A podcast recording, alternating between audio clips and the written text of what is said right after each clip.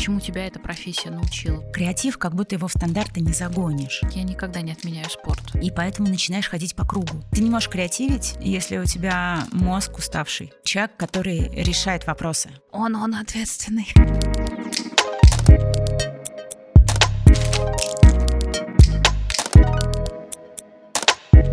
Итак, всем привет.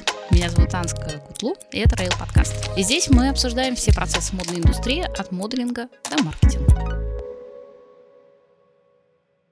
И у нас в гостях Нина Лобыкина, продюсер и куратор курса fashion-продюсер в Британской высшей школе дизайна. Нин, привет. Привет. Привет, Анска. Спасибо, что пригласил меня. Очень рада, очень приятно. Очень давно хотела попасть э, в ваш подкаст. И те темы, которые ты заявила, очень уже не терпится говорить о них. Давай тогда я немножечко сделаю такой sum up, чтобы у нас аудитория знала, о чем мы хотим сегодня поговорить, и тогда приступим. Я бы хотела, чтобы мы сегодня затронули вообще, в принципе, тему профессии продюсеров, э, фото и видео в нашем сегменте, в фэшне, в бьюти. А, я бы хотела поговорить об ожиданиях рынка.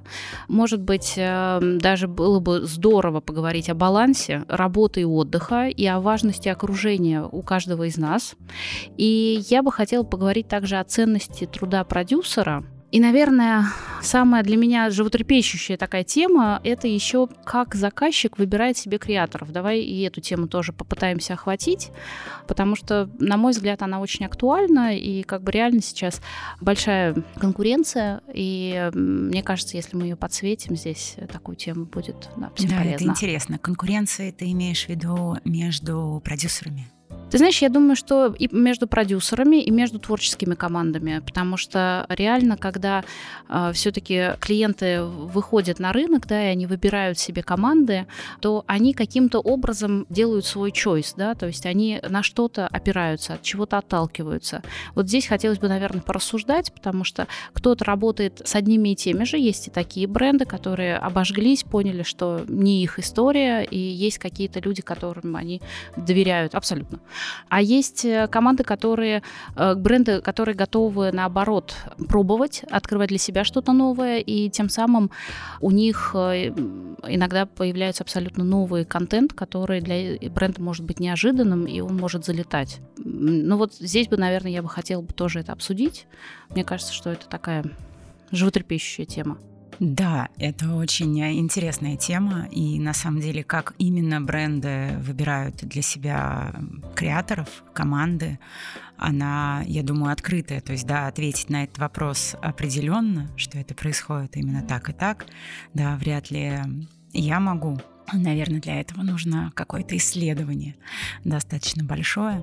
От себя могу только сказать, что вижу внутри рынка на самом деле недостаток э, продюсеров, э, фэшн-продюсеров, креативных продюсеров, то есть, да, тех э, людей, кто не только технически выполняет организацию съемки, но и придумывает съемку вместе с арт-директором, ее потом воплощает. И на рынке как будто есть недостаток. Появились кадры, да, в 22 году после февраля, после закрытия многих изданий, скажем так, почти всех, появились свободные продюсеры, которых, ну, поглотило как раз, поглотил рынок, поглотили бренды. Тот же там 12 Stories, Белью, Lime, да, состоит на большой процент из работников Канденаста бывших. И это все, с одной стороны, очень здорово, то есть, да, то, что мы наблюдаем у такого бренда, как Lime, mm-hmm. да, это потрясающе, это прям вот как бы, как они хотели, да, там, создать русскую Зару. Вот, мне кажется, они в принципе, у добились. них все, все получается. Да. На самом деле, ребята огромные молодцы. И прям приятно смотреть на развитие этого бренда и production house а э, внутри этого бренда. И это классный образец для остальных. Для подражания. Для Факт. подражания, да. Но продюсеры закончились. Журнальные продюсеры закончились, их было не очень много. И э, я наблюдаю недостаток. Мне очень много пишут э, бренды с вопросами, что, может быть, вы кого-то посоветуете. Серьезно? Может, да. Угу. Вот. Я уже внутренне так иногда про себя шучу, что я, мне можно маленькое HR-агентство да, продюсеров открывать вместе с британкой, видно, какое-то такое. И это здорово и приятно.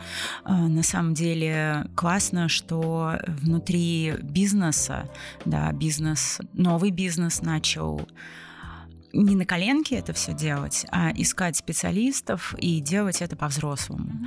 А для того, чтобы делать по-взрослому и формировать команды, нужно рисковать без риска. Те, кто не рискуют, это как раз люди, кто с одной и той же команды из года в год делает один и тот же контент. Возможно, для каких-то брендов это хорошо. Это там какой-то их почерк, их видение, их э, взгляд. Но чтобы делать по-другому, нужно рисковать.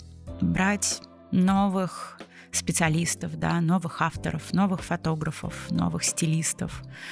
А тут э, у бизнеса начинаются ограничения, связанные с геополитическими, с экономическими да, реалиями, что риск всегда стоит денег и возможность, что выйдет та съем, да, будет сделана та съемка, которая не до конца будет соответствовать ожиданиям бренда. Брендам страшно, они не хотят потерять эти деньги. Но кто не рискует, как мы знаем, да, тот у нас остается на минералке. Да, мы не можем, наверное, в подкасте упоминать алкогольные напитки. Ну, давай воздержимся. Да. Поэтому единственное здорово, что много молодого бизнеса, которые рискуют, и поэтому, да, там, и плюс всякие интересные коллаборации, да, как у бренда Перверт и Саши Нестеровой, фотографа, который вместе с брендом сформировала просто новую визуальность. Абсолютно. Да, вот, абсолютную визуальность бренда. А, вот такие коллаборации классные, и таких какое-то количество, да, можно набрать.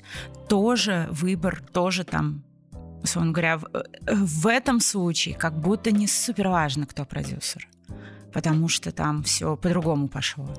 Да, у кого-то это э, стилист, который да, пришел конечно, и который создал команду. Э, визуальность команду и постоянно меняет авторов, и это от человека идет, да все очень по-разному зависит и от формата бренда, и от того, да, потому что очевидно, что в таких огромных компаниях, как Lime, да, это не может там идти только от стилиста.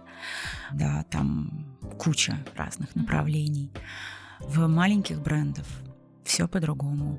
Но то, что у продюсеров здесь, э, в России, у креативных продюсеров, у продюсеров свое новое какое-то большое будущее, и то, что эти люди нужны и важны, это прям точно так. Я...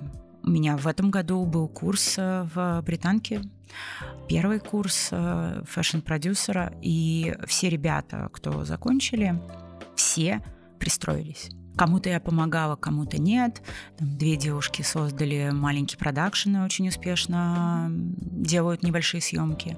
Как раз для брендов, которые не готовы там, да, создавать э, именно какие-то свои production house ы и вообще отделы. Да, есть бренды, у которых одна-две съемки в месяц. Им как будто бессмысленно много людей в штат брать. И, кстати, вот еще э, тоже хочется об этом сказать. Мне кажется, рынок готов к тому, что будут появляться небольшие агентства, бутиковые агентства.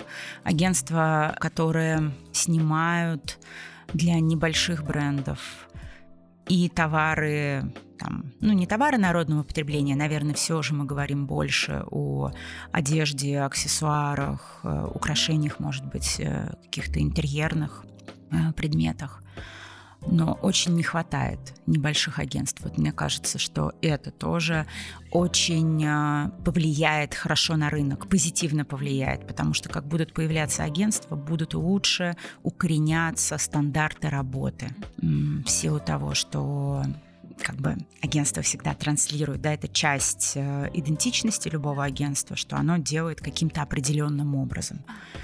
И нужны. Пускай они будут там SMM, маркетинговые, продакшн, разные услуги предоставлять.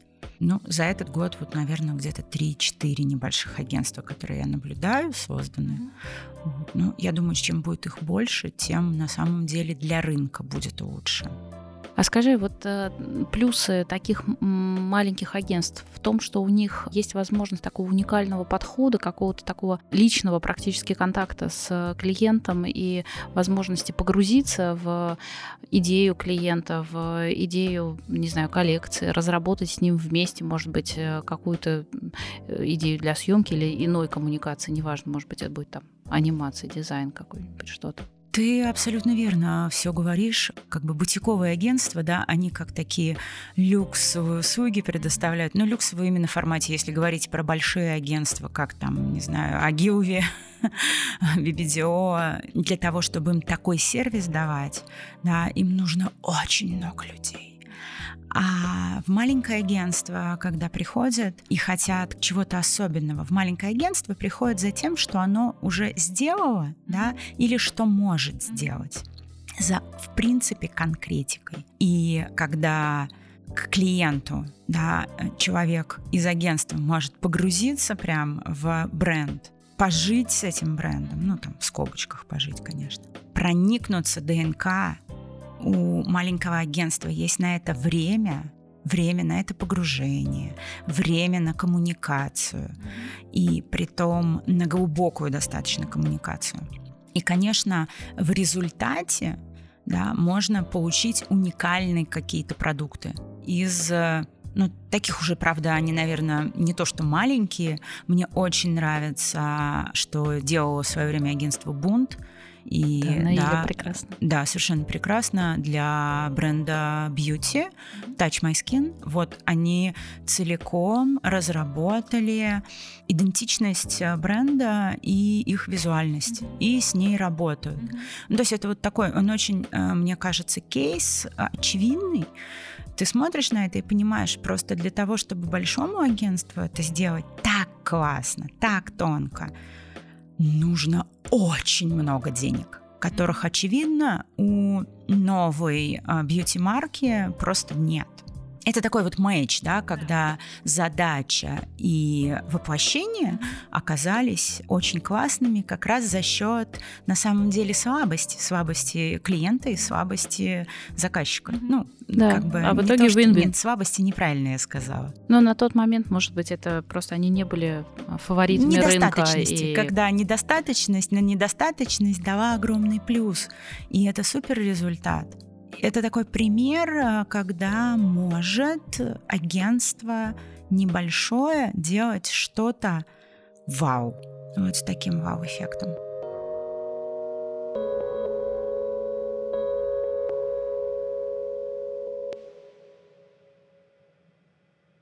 Что касается самих продакшенов, как тебе кажется, если продакшн существует, например, а, в качестве именно production house а без креативной составляющей, в этом есть будущее? Или все-таки креативная составляющая максимально важна? И, допустим, человек, отвечающий тоже за маркетинг направления, тоже крайне важен, потому что иначе как будто бы продукт, который они производят, он неполноценный, потому что, по идее, ты можешь прийти, если у тебя есть креатив, если у тебя есть э, человек, разбирающийся в маркетинге, ты приходишь к маркетологу, приходишь к клиенту уже с готовой идеей. Ты говоришь, смотрите, мы можем ваш продукт продвинуть вот так или вот так.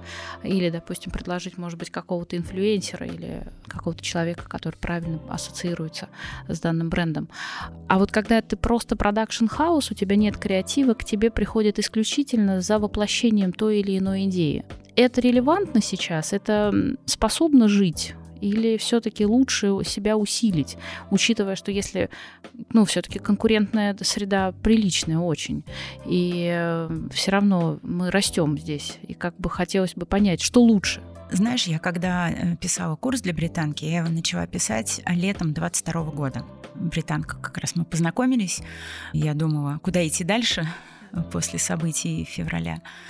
И мне как раз тогда был какой-то перерыв в деятельности, и я все свои силы направила на написание этого курса. И когда я писала курс, я думала о том, какой должен быть актуальный продюсер, да, что, что, что я могу дать, чтобы ребята после моего курса чувствовали себя актуальными, да, востребованными. И я поняла, что это креативный продюсер. Потому что, да, стандарты работы, они всегда про просто продакшн да, как должно быть устроено, какие-то там, не знаю, чек-листы, стандарты в принципе. А креатив, как будто его в стандарты не загонишь.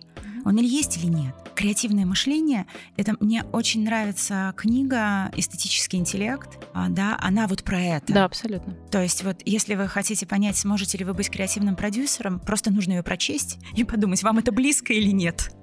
Это необходимое требование – Сейчас обладать эстетическим интеллектом нужно любому, кто работает с визуалом. Если ты работаешь с визуалом, неважно, ты графический дизайнер, ты фотограф, ты продюсер, ты стилист, э, ты видеомейкер. Если говорить про актуальность, не про техничность, а про актуальность, то, конечно, нужно обладать этой насмотренностью, умением выделять, что такое эстетика, работать со смыслами. Сейчас не только красиво, но это красиво должно нести смысл. Мы не только красивыми картинками общаемся, и в рекламе, и в моде это сейчас важная повестка, что мода уже давно стала высказыванием. И креативный продюсер — это человек, работающий с этим высказыванием, да, получающий информацию от заказчика, что заказчик хочет сказать, что он хочет. Я понимаю, что там конечная цель у многих чаще всего просто продажи. Но ты сейчас не продашь, ты сейчас продаешь не вещь, ты продаешь тот смысл, который она несет в большинстве, в 90% случаев. Я не беру, да, опять же, товары народного потребления. То есть, когда мы идем покупать комод, мы идем покупать комод, помыть мойку. А когда мы идем покупать футболку, когда мы идем покупать пальто, мы задумываемся. Когда мы идем покупать свечу, это все, да, мы задумываемся. Нам очень важна вот эта составляющая, такая добавленная эстетическая и смысловая нагрузка у каждого объекта, предмета, который мы покупаем, одеваем, используем в своей жизни. Классно, когда у бренда есть арт-директор, и он думает об этом и пишет задания, но это не всегда. У молодых брендов да, часто арт-директор это все-таки человек, который скорее за визуальную историю отвечает такую, а смысловой он не очень занимается. И сейчас, мне кажется, все понемножку креативными должны становиться. Это как бы требование на самом деле, мне кажется, мира момента вот в 22-м, 23-м, 24-м году так. И дальше, мне кажется, будет только глубже. Да, то есть идеи все равно, они первоочередные. Да. А вот ты затронула тему важности, в принципе, Э, составляющей профессии продюсера. То есть для тебя, вот ты когда начала писать курсы, ты, соответственно, пыталась себе ответить на вопрос про то, как сделать так, чтобы ребята, закончив его, были актуальны. То есть ты в любом случае, ну, делала какую-то некую такую ретроспективу, да, тому, что умеешь ты, каким-то навыкам, опытом, чему тебя эта профессия научила. Вот ты можешь для себя выделить э, какие-то основные, может быть, тезисы, что для тебя продюсер, с чем он ассоциируется, и что ты транслируешь своим студентам. Есть какие-то такие основные поинты? Ну, у меня сразу смешной образ. Почему-то сегодня такой родился в фильме «Бешеные псы» Квентина Тарантино. Был человек, который решает вопросы. Вот он там приезжал и Поняла. Решал вопросы. Да. Э, вот продюсер, мне кажется, немного этот человек. Продюсер — это связующий линк между творческой командой и клиентом, потому что продюсер впитывает, что нужно клиенту, и общается с ребятами творческими. Зачастую есть некоторые там, да, в творческих командах, э, кто прям, ну, совсем на языке клиента не в состоянии понимать и говорить, да. И вот ты такой ретранслятор, Плюс, э, конечно, ты еще и соблюдаешь как раз стандарты работы, транслируешь их всей команде, как нужно, чтобы был максимально классный результат, и мы все от этого, не знаю, хихикали на съемке, получали удовольствие, и, выходя со съемки, думали, что мы провели потрясающий день и сделали что-то фантастическое. Вот, наверное, продюсер — это человек, который делает что-то фантастическое. Вот я на сегодняшний день так чувствую и вижу. А скажи, вот эти бренды, которые тебе пишут и спрашивают э, рекомендацию по поводу продюсеров, как часто звучит их запрос? Как он звучит именно? Что они просят? Они э, хотят э, человека, который будет э, курировать, э, да, организовывать, курировать э, съемки, который будет работать с э, маркетингом, который все-таки маркетинг часто у брендов есть, работать в связке с маркетингом, с SMM и обслуживать да, потребности, э, предоставляя контент снимая 2, 3, 4 раза. Сейчас многие, конечно, расширили свои кампейны и снимают не только осень-зиму и весну-лето, но и еще обязательно новогодний дроп, какие-то летние. Ну, в общем, как будто у многих стало по 4 достаточно серьезные съемки в году. Кого-то и больше, кто-то не делает серьезных съемок, а делает там раз в месяц большую съемку достаточно у всех по-разному. Делать съемки, организовывать работу, конечно, и каталога. Ну, то есть чаще всего требования к продюсеру не только интересная, там, да, творческая, художественная работа, но и работа с потоковой фотографией, да, это съемка каталога, съемка... Айтемов для... Да, да, на модели. Маркетплейса. Для маркетплейсов, как, с какими-то своими особыми требованиями. У всех они разные съемка предметная, обтравки, ну, в общем, весь контент, который нужен для бренда, а сейчас, да, любой бренд, который приходит, даже если ты 30 item ов э, выпускаешь в коллекции, тебе все равно их нужно много где снять, всем нужно по-разному. Для Инстаграма одно, для там еще каких-то площадок другое, а еще нужно видео снимать.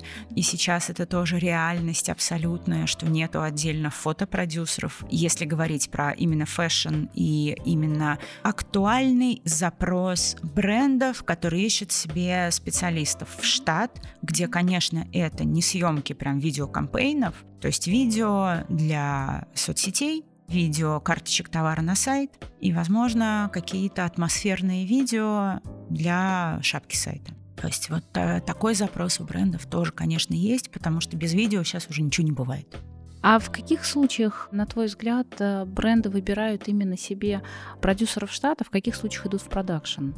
От чего отталкиваются? За последние полтора года вижу, что, конечно, в основном хотят в штат, и это тоже оправданно и понятно, ибо задач очень много, как мы уже говорили минуту назад, да, это и какие-то адаптации для маркетплейсов, и для каких-то специальных проектов, очень много разных площадок, куда нужен разный контент, где ты не будешь с одной и той же съемкой везде, чтобы быть актуальным и быть замеченным, да, нужно предоставлять разный контент.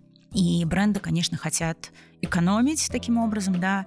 Это и экономить, и, возможно, еще и обучать, потому что все-таки, когда приходит человек в штат, он проникается ДНК бренда, он делает это какое-то количество раз, там, да, и уже может это делать очень хорошо. Он понимает, как это устроено, он понимает ассортиментную матрицу, он участвует в там где-то даже, да, ну не то, что участвует в создании, наблюдает за созданием, поэтому, да, хорошо знает все тонкости.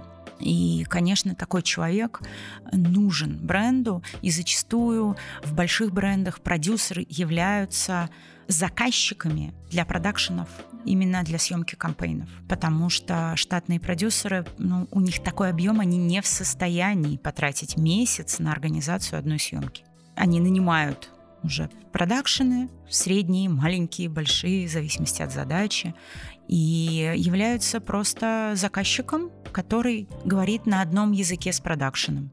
То есть вот я как продакшн в основном общаюсь всегда с продюсерами бренда, и нам очень комфортно потому что продюсер мне на моем языке ставит задачу, я на ее языке ей отвечаю, и мы очень хорошо друг друга понимаем. Так я работаю с большими компаниями, и это очень комфортно. А как тебе кажется, вот э, если мы рассмотрим, в принципе, работу вот этих небольших production house ов, тебе кажется разумнее им фокусироваться на какой-то одной задаче? То есть, допустим, заявлять себя как бутиковое агентство для съемок бьюти или только для съемок фэшн-истории? Или, например, наоборот, имеет смысл расширяться и несколько направлений охватывать? Тут хочется на самом деле сказать, что мне кажется здорово, это лично мое мнение, да, когда есть фокус на чем-то одном, и ты это делаешь прям круто. Вот э, снимаешь ты предметы интерьера, как-то красиво. И вот у тебя и подрядчики, и сет-дизайнеры, и фотографы, и студии, и реквизит, и, и то, и то, и то. И какие-то там разные у тебя стилисты, фотографы, которые с этим работают. И вот ты работаешь с этой темой, и это классно. И к тебе приходят за этой экспертизой. Снимаешь ты всегда автомобили. Вот снимаешь ты там автомобили и там малую авиацию. Это твой фокус. Вот ты это снимаешь, к тебе приходят за этим. И мне кажется, как раз очень здорово. Одно агентство может разные, конечно, предоставлять, но пока рынок э, очень юн, мал, и я пока не могу назвать агентство, в которое бы в себя вмещало качественно разные направления. Я могу назвать такие зарубежные агентства, и это частая история, что у агентства два-три фокуса есть э, разных. Здесь, в России, наверное, нет. Ну, то есть, да, наверное, только те, кто занимается видео, вот как будто есть э, у кого какой фокус, да, кто-то там в такую-то коммерцию, кто-то в документальность больше, и вот ты понимаешь, когда у тебя есть задача по видео, как будто как минимум, к кому сначала идти. С фото сейчас как бы нету таких, кто бы много всего предоставлял. Ну и вообще очень мало агентств. То есть ты считаешь, что рынок все равно еще не наполнен? Нет. Я считаю, рынок не наполнен. Я абсолютно уверена, что мы наблюдаем формирование как бы, индустрии моды в таком настоящем понимании да, индустрии, которая начала формироваться летом 22 года, формироваться из, там, из травмы, можно так сказать, да, как в психологии, оттолкнулись от дна и пошли. И это очень здорово. А, в 23 году куча интересных проектов новых, брендов. Небольшие бренды стали больше, открыли свои магазины. А, кто-то не один магазин. И это все очень радует и дает надежду, что наша индустрия, индустрия моды здесь, в России, а, сформируется в такое уже что-то осязаемое, настоящее, и через несколько лет там уже выстроится закон. Сейчас есть некоторая хаотичность, как всегда в начале. Что-то происходит очень правильно, что-то ты думаешь, ой, ну такое. Сюрприз. Да. Вот. Но опять же, саморегуляция, она тоже внутри работает, и я уверена, что там, возможно, в 2024 году уже все прям еще-еще лучше станет. Ну вот, на, наверное, так начинается работа. Меня иногда спрашивают, как я ищу клиентов. Ну, я даже уже отвечу, наверное, я не ищу уже клиентов. Но раньше мы делали рассылки, у нас был артист-менеджмент, и мы делали рассылки, много коммуницировали, и, наверное, таким образом у нас появлялись новые клиенты. Вот. Сейчас э, другой фокус, и, наверное, действительно, и агентство стало такое совсем бутиковое. Если раньше мы все-таки э, стремились быть э, среднего объема агентства и артист-менеджментом, и много мы и маркетингом занимались, то сейчас только продакшн и только мода. А скажи вот по поводу артист-менеджмента. Мне интересно, на твой взгляд, сейчас за этим есть будущее тоже? Есть э, смысл Потому что, как бы, да, мы с э, видео-сегментом разбираемся и понимаем, да, как э, представлены ребята, операторы или режиссеры. Э, и это, правда, для них очень комфортные условия, и всегда защищаются их интересы. Это очень здорово и ценно. А у фотографов как будто бы по-другому выстроена работа, и кто-то заинтересован в таком подходе, а кто-то нет. Вот как ты вообще видишь эту ситуацию? И я думаю, что это тоже как раз мир меняется, да, все меняется, и я думаю, что все придут все-таки к артист-менеджменту, потому что заниматься э, своим таймингом, загрузкой и вообще менеджментом себя в том объеме, который сейчас есть у фотографов, э, вот я прям активно приятельствую и представляю именно у больших э, клиентов интересы двух авторов, не, даже не как агентство, а как я. Просто ребятам помогаю. Собственно, Диму Кургузов, Табу, который, и Антон Новосельцев. И да, ребятам, почему они пришли и что им не хватает. У них объем, они снимают почти каждый день. Это клиент должен написать, клиент должен прислать мудборд, ты должен на это посмотреть, ты там планируешь, какой свет тебе нужен для этого, какой ассистент. Ты смотришь за своим календарем, тебе пишут от 4 э, до 7 клиентов в день, новых, которые хотят с тобой что-то снять ты зачастую просто не в состоянии обрабатывать этот, это объем. Да, входящей И это нормально. Ну, то есть, если ты актуальный фотограф, тебе пишут очень много. Мне ребята показывают свой директ, там прям очень много. И очевидно, что с ростом индустрии и запрос на съемки все больше и больше. И я думаю, да, будут появляться артист-менеджменты, как бы вот видеоиндустрия до этого доросла, вот сейчас уже, мне кажется, просто нет почти ребят, кто бы фрилансом работал. Потому что тоже там, да, у тебя там нужно кучу пройти этапов согласования. этапов согласования, чтобы выйти в проект. И если ты будешь их проходить, ты не можешь участвовать в другом проекте. Ну, то есть, да, тебя просто разорвет. Вопрос, что есть совсем мелкие какие-то запросы, наверное, на них и не отвечают. Я думаю, будет появляться просто артист-менеджмент. Понятно, что для этого индустрия вот должна еще чуть-чуть подрасти. То есть вот когда у нас станет, там, условно говоря, не 50, а 550 а фотографов актуальных, вот тогда и агентство появится. Не только Eight будет и Fundamental, ну, пожалуй, да, наверное, да, два таких два самых основных, ага. Э, основных. Да, а у ребят... А чем больше конкуренции, тем лучше. Mm-hmm. Это же история, что как только существует одно какое-то агентство, и у тебя нет конкурентов, нет конкурентной среды, нет спроса.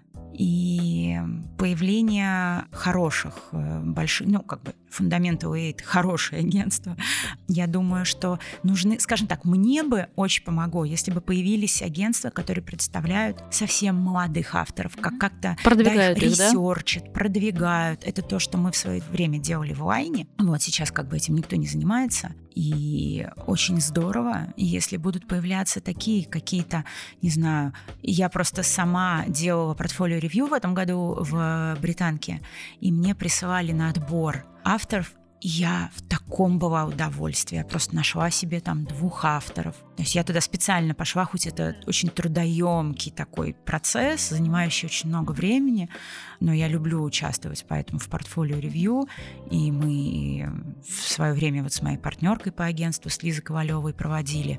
И находили там для себя новые имена если бы побольше было людей, кто так делали, и эти новые имена, потом о них рассказывали, приходили к нам же в продакшены, к продюсерам, да, делали какие-то презентационные материалы, потому что тоже я понимаю, что все ведут Инстаграм, но зачастую просто нет времени, физического времени нет много смотреть. И поэтому начинаешь ходить по кругу. Да, вот Не, развитие, есть, да, э, получается, да, 30 авторов, которые снимают это, да, я их могу, мне ночью разбуди, я тебе их фамилии назову, и, возможно, даже никнеймы в Инстаграме. А хочется нового. И это нормально, это тоже для индустрии тоже нормально. Должно появляться новое, чтобы укоренялось старое. И это как бы такой процесс, взаимообмен, что ли. Вот. Поэтому хорошо, что есть учебные заведения агент, э, который будет вот заниматься таким развитием креаторов, он должен быть все-таки еще и продюсером? Или это может быть вот просто отдельный человек, который умеет э, общаться, конечно же, желает э, общаться очень много, умеет презентовать и продавать? Как Я считаешь? не думаю, что агент должен быть продюсером. А, агент должен знать, как устроен продакшн, ну, потому что внутреннюю агент, кухню. Да, внутреннюю кухню. Как, как устроены съемки, что нужно для реализации, какой бывает свет, какие там ассистенты, что они делают, как съемка в принципе устроена. Ну, да, какой-то такой курс молодого бойца, э, да, понимать. Но агент это скорее человек, это такой креативный менеджер. Да, это человек, который умеет общаться и с заказчиком, и понимать запрос да, понимать, кто из его пула, пула может. может это максимально классно выполнить. Или кому нужно дать шанс это выполнить. Или почему клиента нужно уговорить именно с этим автором работать, чувствовать это. Это какая-то тоже креативная на самом деле составляющая, понимать, как задача может быть переработана через видение, а, видение его подопечного, да, какого-то там. Или у меня как бывает, у нас нету сейчас института, как бы, да, в принципе. Да, вот, у нас это не обучают ребят, точно кто репрезентирует, да. да, таких арт-менеджеров, по сути. И вообще классно было бы, если бы это где-то тоже появилось как отдельная профессия, в силу того, что у нас все самоучки, у нас, ну, как бы нету. У нас даже, я долго думала, когда мы в свое время искали для Лайна агентов, где их брать, вот, я там ходила в киношколы, ну, то есть, да, я пыталась понять, кто, кто эти люди могут быть, кто будут понимать автора, да, в моем случае там, да, это были фотографы, и в основном пленочные, мы в основном представляли пленочных фотографов со своим особенным видением, взглядом, художественностью, понимать их, понимать заказчика, который приходит, начинает перед тобой водить там определенными, не знаю, кампейнами Прада и говорить, мы хотим так, и пытаться это переработать. Ну, сложно на самом деле. Наверное, нужно обладать еще определенной и такой коммерческой жилкой. Безусловно. Потому что э, все-таки задача агента входит продать задорого. Именно, да. Да. Это тоже его хлеб. А скажи, вот на твой взгляд, чтобы как раз-таки вот эту зашоренность э, в себе преодолевать, э, чтобы снова свежим совершенно взглядом смотреть э, на референсы, которые, возможно, ты уже видел не раз. Какой секрет? как, как ты это делаешь? И делаешь ли? Получается ли это у тебя? Ну, потому что все равно, когда ты в профессии много лет, а в твоем случае это именно так, то получается, что ты, ты думаешь, ну, окей, это мы уже снимали, хорошо. Какие есть еще для себя секреты, чтобы себя снова вдохновить, снова себя зажечь, сказать, что окей, ладно, мы снимали, но мы сейчас попробуем иначе. Слушай, ну в моем случае, как бы, когда ты там 23 года э, снимаю, я уже третий круг прохожу одних и тех же референсов, признаться да, честно, да. это тоже забавно. Но классно, что каждый раз он видоизменяется на самом деле. То есть, да, там... Он перерабатывается, Он да. перерабатывается, и то, что в 96-м, 98-м, да, там было, вот, оно сейчас уже по-другому. Потом то, что в 2005-м было, да, оно сейчас все таки тоже по-другому. Да, это вызывает улыбку у меня иногда. Сейчас я в том моменте, моменте, когда, смотря на некоторые съемки 90-х, понимаю, что, блин, я тогда считала, что это говнище. А был ты чего? А это было классно. Вау. И ты знаешь, я думаю, что как раз возможность быть открытым и каждый раз смотреть на новое как на такую гипотезу, что, возможно, это здорово или, возможно, это не здорово, и задавать этот вопрос себе часто, как раз э, помогает быть актуальным я очень много стараюсь смотреть э, кино. Мне кажется, кино — это отражение культуры, кино — это отражение актуальности, в принципе, визуальности разной. Я стараюсь смотреть разное кино, э, не только американское, не только европейское, не только русское, но и корейское, японское, mm-hmm. разное. И мне кажется, как раз разная визуальность, да, она помогает совершенно по-разному видеть как бы через призму, да, того То есть взгляда, призма все-таки который... меняется? Слушай, да, конечно. Плюс, слава тебе, Господи, да, интернет и все прекрасные телеграм-каналы, которые нам помогают быть абсолютно на, мне кажется, острие актуальности того, что происходит в мире.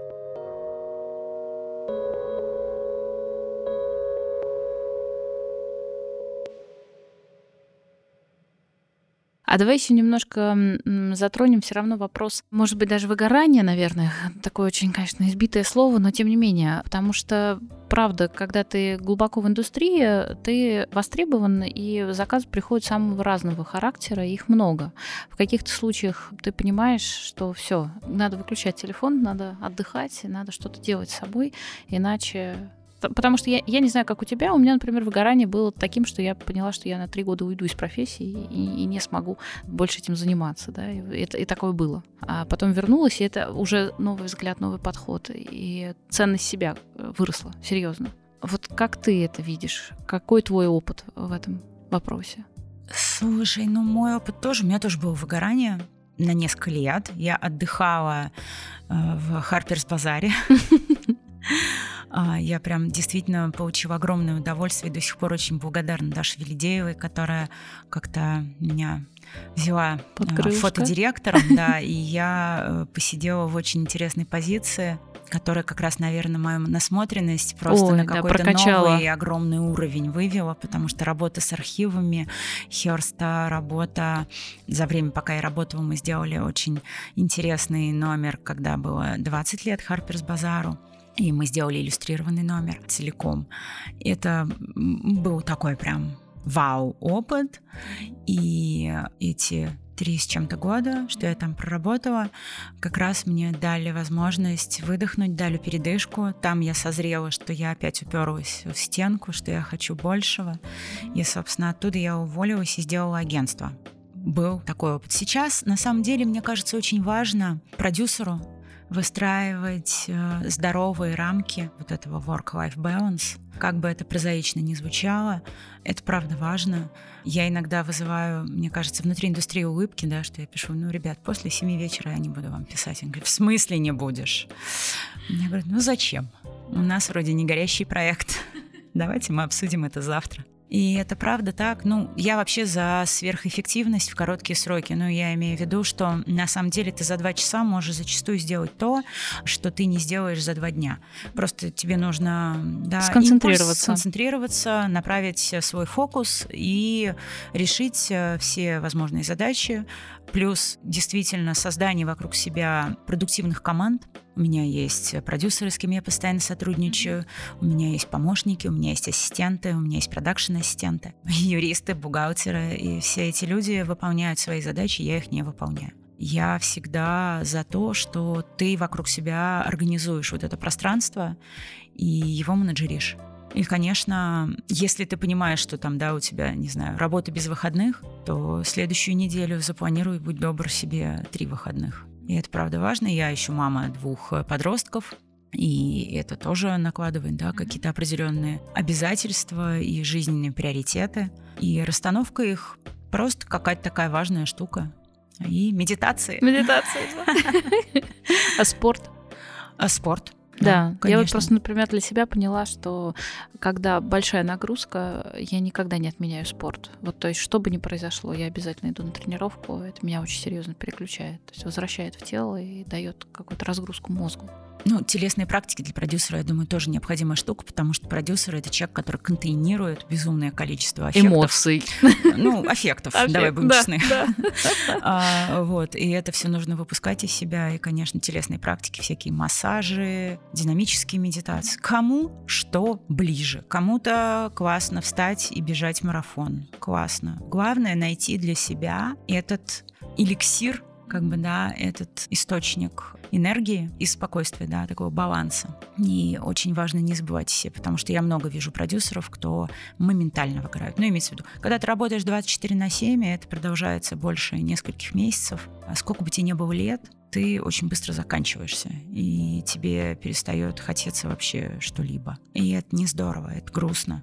Я даже на курсе ребят постоянно направляю какие-то им, даю информацию про разные способы да, релаксации, подходов. Все по-разному, но очень важно, как только ты свою ценность выстроишь, ты там, не знаю, после во- восьми вечера у тебя режим отсутствия На работе оперативно. входящих. Да, да. Ну, то есть кто надо, знает, как, да, Как достучаться. как достучаться. А так, в принципе, вообще я считаю, что молодым продюсерам очень важно об этом думать, и важно это сразу включать э, в свой как бы, обиход. Не то, что нужно вырасти до определенного уровня, а потом уже Смочь ты себе можешь позволить да, такое, да? себе позволить отдыхать. Успешный успех у продюсера очень быстро заканчивается выгоранием. Ну, вот это такое стремление к этому успешному успеху, да, когда снять все съемки, заработать все деньги, стать э, супер, супер, супер самым-самым.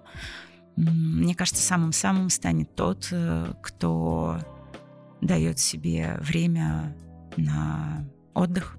Ты не можешь креативить, если у тебя мозг уставший. А Креативити, как я уже говорила, да, в начале подкаста или в середине, это необходимость. Это сегодня просто требование, актуальная повестка. Ты не можешь быть вторичным. Нужно постоянно придумывать новое. Разговаривая как раз про клиентов, да, про вот эти встречи, мы же часто сталкиваемся с тем, что ты презентуешь свои идеи, и потом клиент к тебе не возвращается. Как вот здесь себя чувствовать ну, снова в балансе, неиспользованным, что ли? Слушай, я к этому отношусь так. Если я презентовала идею, она мне нравится, она классная, клиент такой, ну, нам не нравится, да, и уходит. Я радуюсь, потому что у меня есть классная идея, которую я могу, которая не нужна какому-то клиенту. Я прошла этот experience, возможно, с командой, да, придумывая эту идею. И любой experience нам зачем-то дается. То есть э, все, что происходит, на мой взгляд, да, это зачем-то нужно. И если я обратила внимание, что как только какая-то идея кому-то не нравится, обязательно в ближайший месяц у меня появится проект, где мне эта экспертиза будет нужна. Нужно, да. Это есть и, такая особенность. А она у меня уже готова. Ну, то есть не в смысле, что я ту же идею продаю другому клиенту. Но ну, пока я, когда разрабатывала эту идею, да, прошла какой-то некий experience, да, я его уже прошла. У меня такая была история интересная.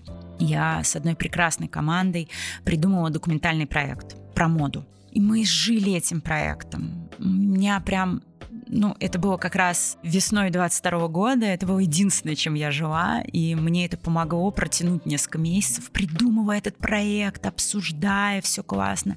И потом я запичила этот проект, и его решили не финансировать. Мне сначала было очень грустно, а потом ко мне пришел абсолютно другое, другой клиент, который захотел сделать подобный проект немножко в другом разрезе, и я в итоге там сделала и я понимаю, что мне просто тогда это было дано, чтобы а, март, апрель и май прожить. Мне и еще нескольким людям. Мы прекрасно провели время. И этот опыт, он мне понадобился потом. Просто не сразу, через там полгода. И я страшно улыбалась, когда мне вот позвонили и сказали, мы вот такое хотим делать. И это было прям слово в слово. Почти, что я уже в свое время сделала. Поэтому никогда не нужно расстраиваться. Если у вас этот опыт был, он зачем-то вам был нужен. Классно. Положите его на полочку, там, положите под него красивую салфеточку, поставьте рядом красивую вазочку, и, возможно, вам это понадобится уже очень скоро.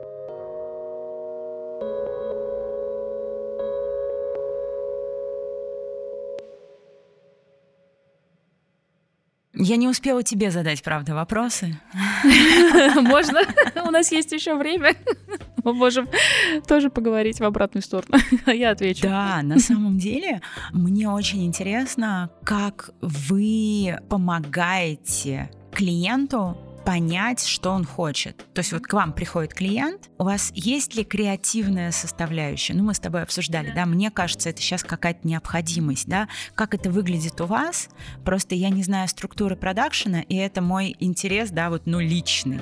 Смотри, у нас пока еще нет арт-директора, который бы присоединился к нам в команду. У нас есть несколько креаторов, которые с нами работают. У нас есть э, успешные достаточно кейсы, когда у нас креаторы разрабатывали сценарии, их покупали. И сейчас э, мы столкнулись уже с тем, что все-таки вот такой креативный человек нам в команду точно нужен. И мы сейчас его активно ищем. И будем... Креативного продюсера. Ты знаешь, э, я для себя это все-таки определила как арт-директор, честно говоря, потому что креативный продюсер, в принципе, к счастью, полностью я смогла собрать ту команду, где каждый из нас достаточно креативен. И мы, правда, сейчас пытаемся выстроить так процессы, чтобы у каждого оставалось время на эту креативную часть. У нас э, SEO очень поддерживает творческие истории. И, э, к счастью, в силу того, что, возможно, ну так сложилось, да, что мой бэкграунд это все-таки журналы, да, и я умею вдохновить э, ребят творческих на то, чтобы сделать некую идею, которая outstanding, да, то есть которая еще не была реализована. И я ее могу продать клиенту.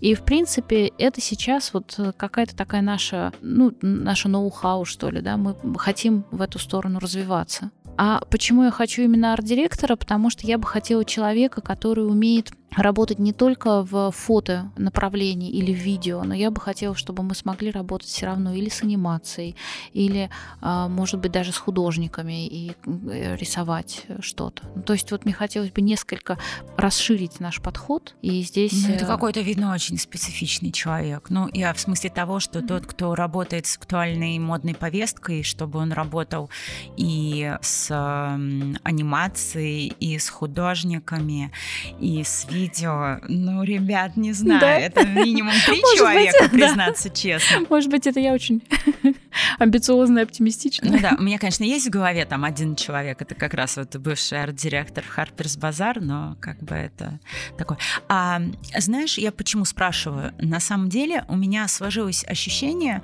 за время собственного опыта, да, вот продакшена и связки, когда ты креатив и продакшн. В одном месте один человек, и это как-то все вот вместе соединено, я поняла, что это позволяет э, хорошо экономить э, деньги. Потому что если креатор оторванный от реальности, то есть да, просто арт-директор, который понятия не имеет, что такое продакшн, и как идея перерабатывается в реальность. Он придумывает что-то совершенно отвлеченное от реальности, которое стоит, там, производство стоит ну, сумасшедших много. денег. Угу. И зачастую ко мне приходят клиенты с готовыми креативами, которые им сделали креативные агентства, оторванные от продакшена, и их креативы очень дороги в производстве. То есть или их приходится перерабатывать и сильно упрощать, или производство, там, не знаю, декорации, какие-нибудь там кони, жирафы и львы и так далее. И это все, я сейчас опять же утрирую просто, да, такие даю примеры понятные. Очень дорого. Хотя клиенту там нужно пальто снять. Тут как будто классно, если бы продюсер и вот Почему я за креативное продюсирование на сегодняшний день? Это же сочетание, когда ты придумываешь, и ты изначально знаешь, что ты не будешь придумывать песочные дюны в студии, потому что ты знаешь, сколько они стоят. И если тебе нужны песочные дюны, то там, не знаю, может быть, дешевле в Казахстан съездить. Но я сейчас, опять же, утрирую. И как бы у тебя это в одной голове. И это классно, когда это в одной голове. И это на самом деле как будто на сегодняшний вот эта мультифункциональность людей, как будто это здорово, и это можно даже каким-то образом, ну, по сути, продавать. Как еще один такой добавочную стоимость добавлять. Да, да, да, именно так.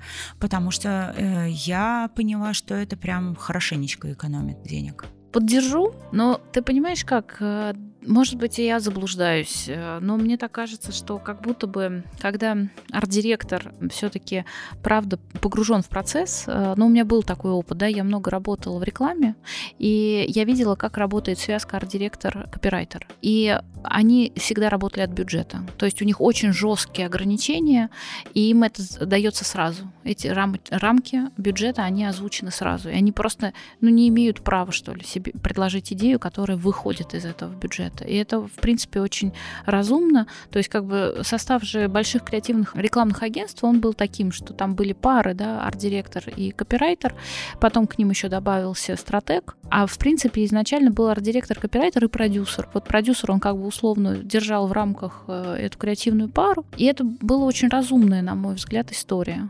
То есть сейчас я бы хотела как раз именно вот, возможно, одного человека в виде этой пары который бы закрывал вопрос этой пары, потому что, правда, я понимаю, что, да, продюсер креативный — это очень ценная единица, но иногда, мне кажется, мы как будто бы в какие-то моменты настолько погружены в свои процессы, а их, когда ты работаешь в продакшене, их много, ты вот немножко не можешь выпасть из этих рамок. А чтобы предложить классную идею, из нее надо, ну вот реально надо выпрыгнуть немного и все-таки ее придумать и проработать.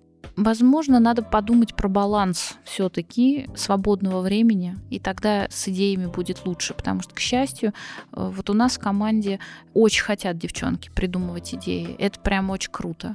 Они здесь, э, наоборот, горят, у них горят глаза, они придумывают, они показывают референсы, подбирают их и так далее. То есть это здесь есть такой момент. Мне просто кажется, что как будто бы арт-директор, он усилит эту составляющую.